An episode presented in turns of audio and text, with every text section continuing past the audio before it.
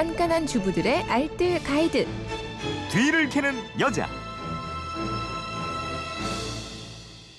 네, 뒤를 캐는 여자 게시판으로 김경옥 님이 올려주신 내용입니다. 항상 MBC의 주파수를 맞춰놓고 애청하는 주부입니다.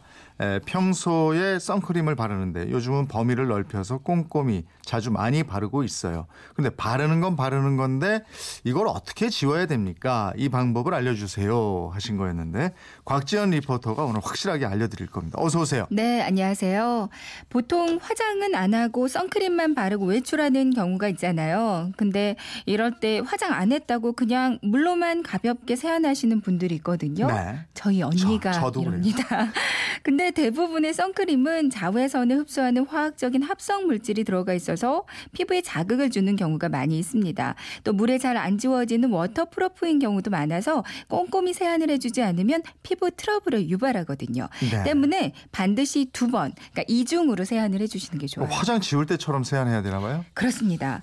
메이크업을 따로 안 하셨다고 해도 하셨을 때처럼 똑같이 지워주셔야 하거든요. 먼저 클렌징 로션이나 클렌징 크림으로 1차로 닦아주고요. 그리고 2차로 클렌징 폼으로 닦아주는 게 좋겠습니다. 에, 피부 타입에 따라서 클렌징 오일이나 젤을 선택하셔도 되거든요. 네. 그러니까 1차로는 클렌징 크림이나 오일이나 젤로 닦아주시고요. 2차로는 클렌징 폼으로 한 번 더 세안을 해주는 거죠. 근데 내가 쓰는 제품에 washable이라고 적혀 있는 것들이 있어요. 이건 그냥 비누 세안만 해주셔도 됩니다. 어, 김경옥님처럼 팔에 바르는 경우 이거는 어떻게 해요? 네, 팔에 바르는 경우 또 이것도 뭐 클렌징을 따로 해주시는 게 좀 중요하거든요.